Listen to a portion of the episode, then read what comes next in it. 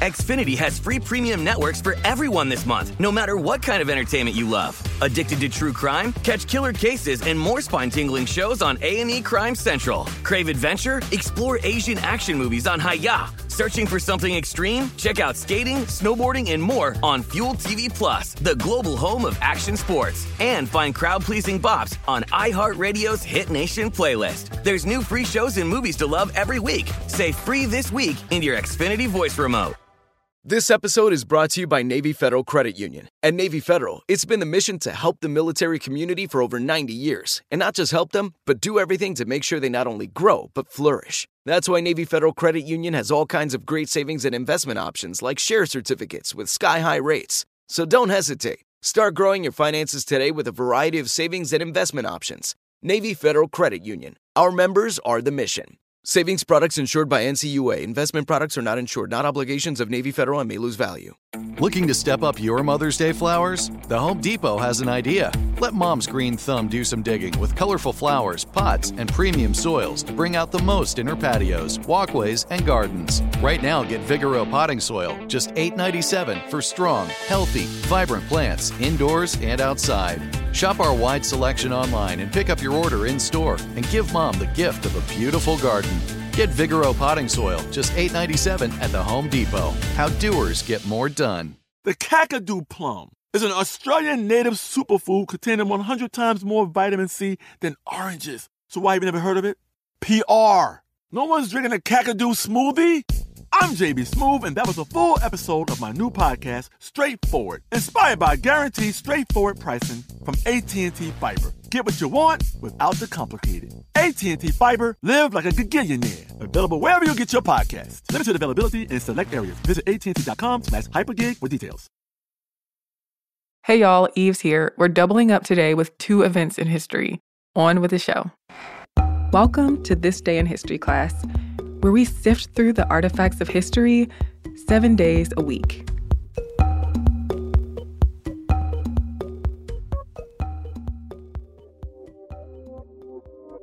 The day was May 5th, 1832. Congress passed the Indian Vaccination Act, which appropriated $12,000 to purchase vaccines and hire doctors to vaccinate Native Americans against smallpox. There had been other small scale efforts to inoculate Native Americans against the disease on the South and North American continents before. But the 1832 Act was the first piece of federal legislation in the U.S. that was designated to deal specifically with the Native Americans' health issue. The intention of the act was not just to protect Native Americans from smallpox, though. It was passed in the interest of Native American removal, or the process of removing Native American tribes from their ancestral lands to territory west of the Mississippi River so white people could develop the vacated lands. On top of the shady political motivations of the act, its administration was also plagued by corruption and incompetence. Smallpox is an infectious disease caused by the variola virus. The virus is now eradicated, but back in the 1800s, it was active and highly contagious. Though most people who got the smallpox recovered, three out of 10 people infected with the contagious disease died. Symptoms included fever, body aches, skin rash, skin sores, and scabs. European colonization brought smallpox into North America in the 17th century. And by 1832, millions of non native peoples had already been vaccinated against smallpox. But smallpox was ravaging Native American populations. In 1830, U.S. Indian agents, as they were called, were authorized to hire physicians on an ad hoc basis to vaccinate or treat Native Americans at their agencies. But that was not enough to deal with the spread of smallpox to Native peoples across the Central Plains. In 1831 and 1832, Indian agents and others who witnessed the smallpox epidemic on the western frontier asked officials for assistance with controlling the disease. President Andrew Jackson was a huge advocate of Native American removal, and in 1830, he signed into law the Indian Removal Act, which resulted in the deadly trek west that became known as the Trail of Tears. Since Congress was in the process of planning to remove tens of thousands of Native Americans into areas that were being seriously affected by smallpox, these outbreaks were a problem. Commissioner of Indian Affairs Elbert Herring claimed in his annual report to the Secretary of War that the Chippewa, who had gone through smallpox epidemics, had basically brought the disease upon themselves. This helped convince the federal government that it needed to help Native Americans. There was no precedent for a bill to deal with this kind of problem, but legislation proposed $12,000 for preventing the spread of smallpox along Native American frontiers. When the bill was introduced, Southern congressmen opposed it while Northerners largely supported it. Senators against the bill argued that $12,000 was too much and leaned on the stereotype of Native Americans as savages. But the bill passed on its third reading. On May 5, 1832, the Indian Vaccination Act went into effect. Section 2 of the Act stated, and be it further enacted that the Secretary of War be, and he hereby is, empowered to employ as many physicians or surgeons from the Army or resident on the frontier near the point where their services shall be required, as he may find necessary for the execution of this act and, if necessary, two competent persons to conduct the physicians to the remote Indians who are infected or may be in immediate danger of being infected with the smallpox, whose compensation shall be $6 per day, and six men, whose compensation shall be $25 per month. Physicians use live vaccine material, typically thread or cotton contaminated with cowpox, to inoculate Native Americans. Secretary of War Lewis Cass administered the program.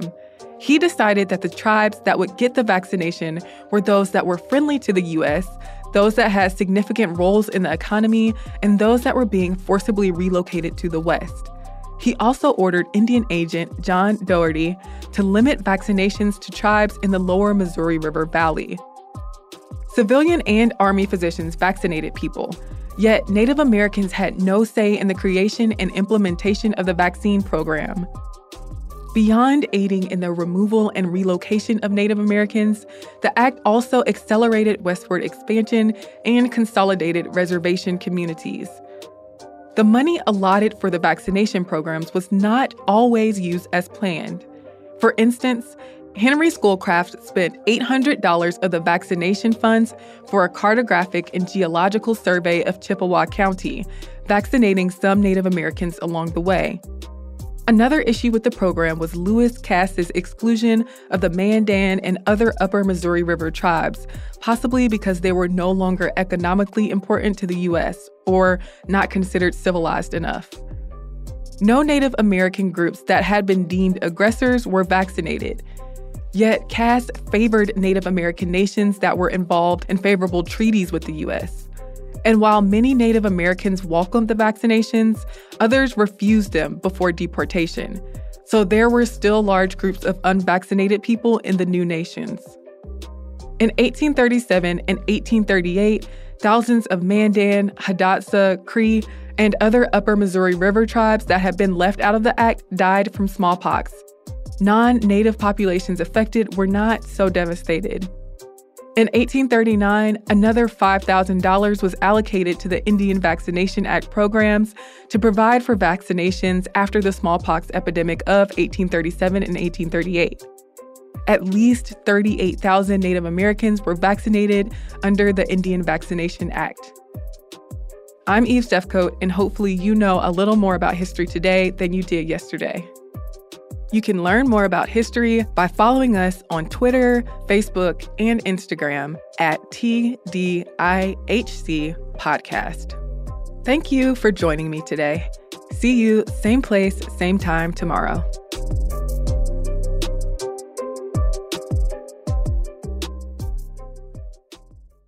Xfinity has free premium networks for everyone this month, no matter what kind of entertainment you love. Addicted to true crime? Catch killer cases and more spine-tingling shows on A&E Crime Central. Crave adventure? Explore Asian action movies on Hi-YAH. Searching for something extreme? Check out skating, snowboarding, and more on Fuel TV Plus, the global home of action sports. And find crowd-pleasing bops on iHeartRadio's Hit Nation playlist. There's new free shows and movies to love every week. Say free this week in your Xfinity voice remote. From BBC Radio 4, Britain's biggest paranormal podcast is going on a road trip. I thought in that moment, oh my God, we've summoned something from this board. This is Uncanny USA. He says, Somebody's in the house, and I screamed. Listen to Uncanny USA wherever you get your BBC podcasts, if you dare.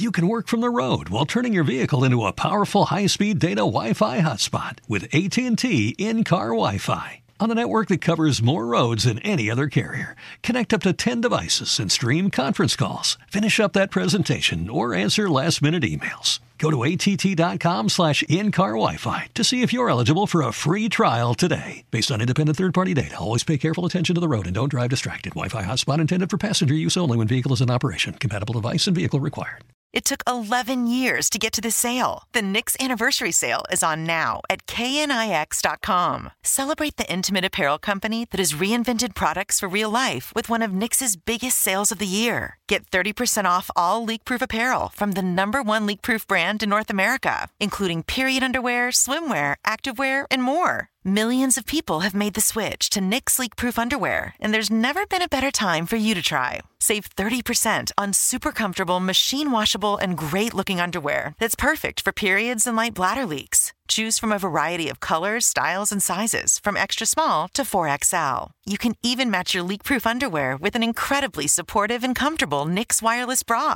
Don't miss this chance to stock up on your Knix favorites or try something new. It only happens once a year at Knix.com. That's KNIX.com for the Knix anniversary sale. Hurry, the sale ends on Monday, May 13th. Go to Knix.com. That's KNIX.com. Hello, everyone. I'm Eves, and welcome to This Day in History class, a podcast that serves up a fresh slice of history every day.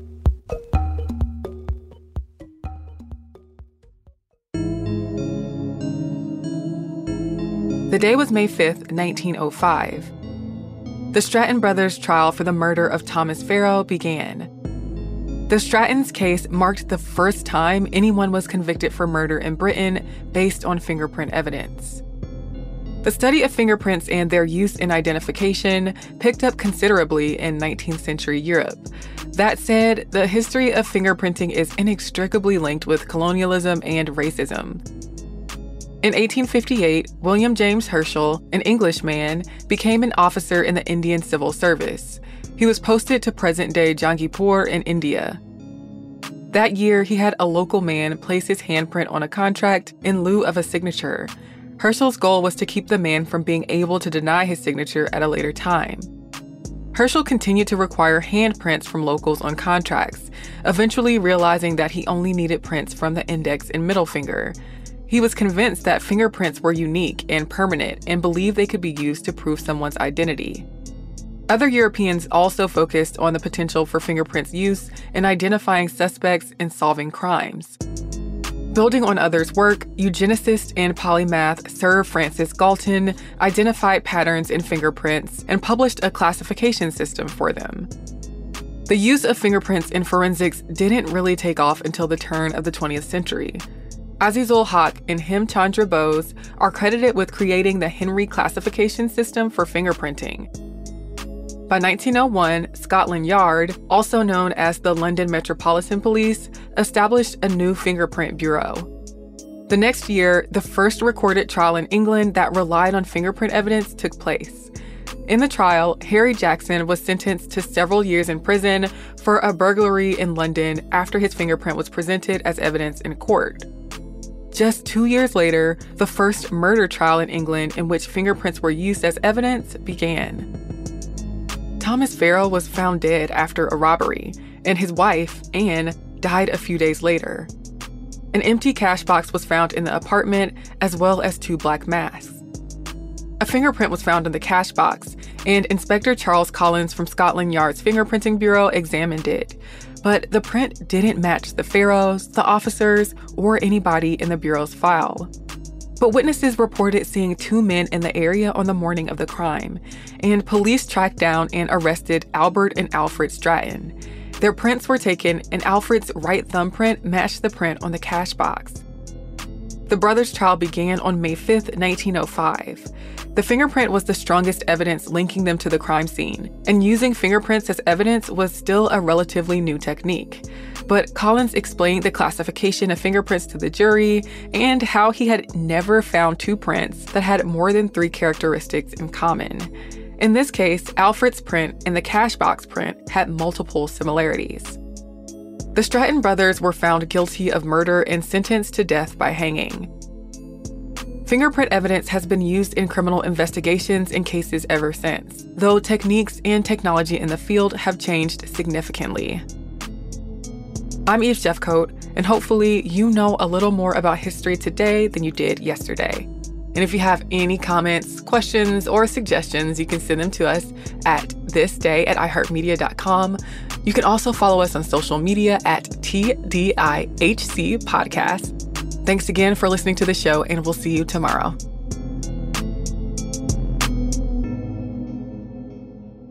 For more podcasts from iHeartRadio, visit the iHeartRadio app, Apple Podcasts, or wherever you listen to your favorite shows. Xfinity has free premium networks for everyone this month, no matter what kind of entertainment you love. Addicted to true crime? Catch killer cases and more spine-tingling shows on A&E Crime Central. Crave adventure? Explore Asian action movies on Hi-YAH. Searching for something extreme? Check out skating, snowboarding, and more on Fuel TV Plus, the global home of action sports. And find crowd-pleasing bops on iHeartRadio's Hit Nation playlist. There's new free shows and movies to love every week. Say free this week in your Xfinity voice remote. From BBC Radio 4, Britain's biggest paranormal podcast is going on a road trip. I thought in that moment, oh my God, we've summoned something from this board. This is Uncanny USA. He says, Somebody's in the house, and I screamed. Listen to Uncanny USA wherever you get your BBC podcasts, if you dare.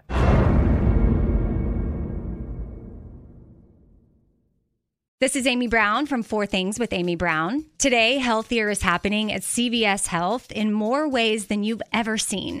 It's wellness destinations for seniors, including select locations with Oak Street Health and CVS Pharmacy. It's doctors, nurses, pharmacists, and everyone in between offering quality care and support virtually in person and on the phone. It's in home evaluations through Signify Health and meeting mental health needs through Aetna. And those are just a few of the ways that healthier is happening. To see more, visit cvshealth.com slash healthier happens together. CVS Pharmacy, Oak Street Health, CVS Specialty, Signify Health, and Aetna are part of CVS Health. Eligibility and services vary by location and individual.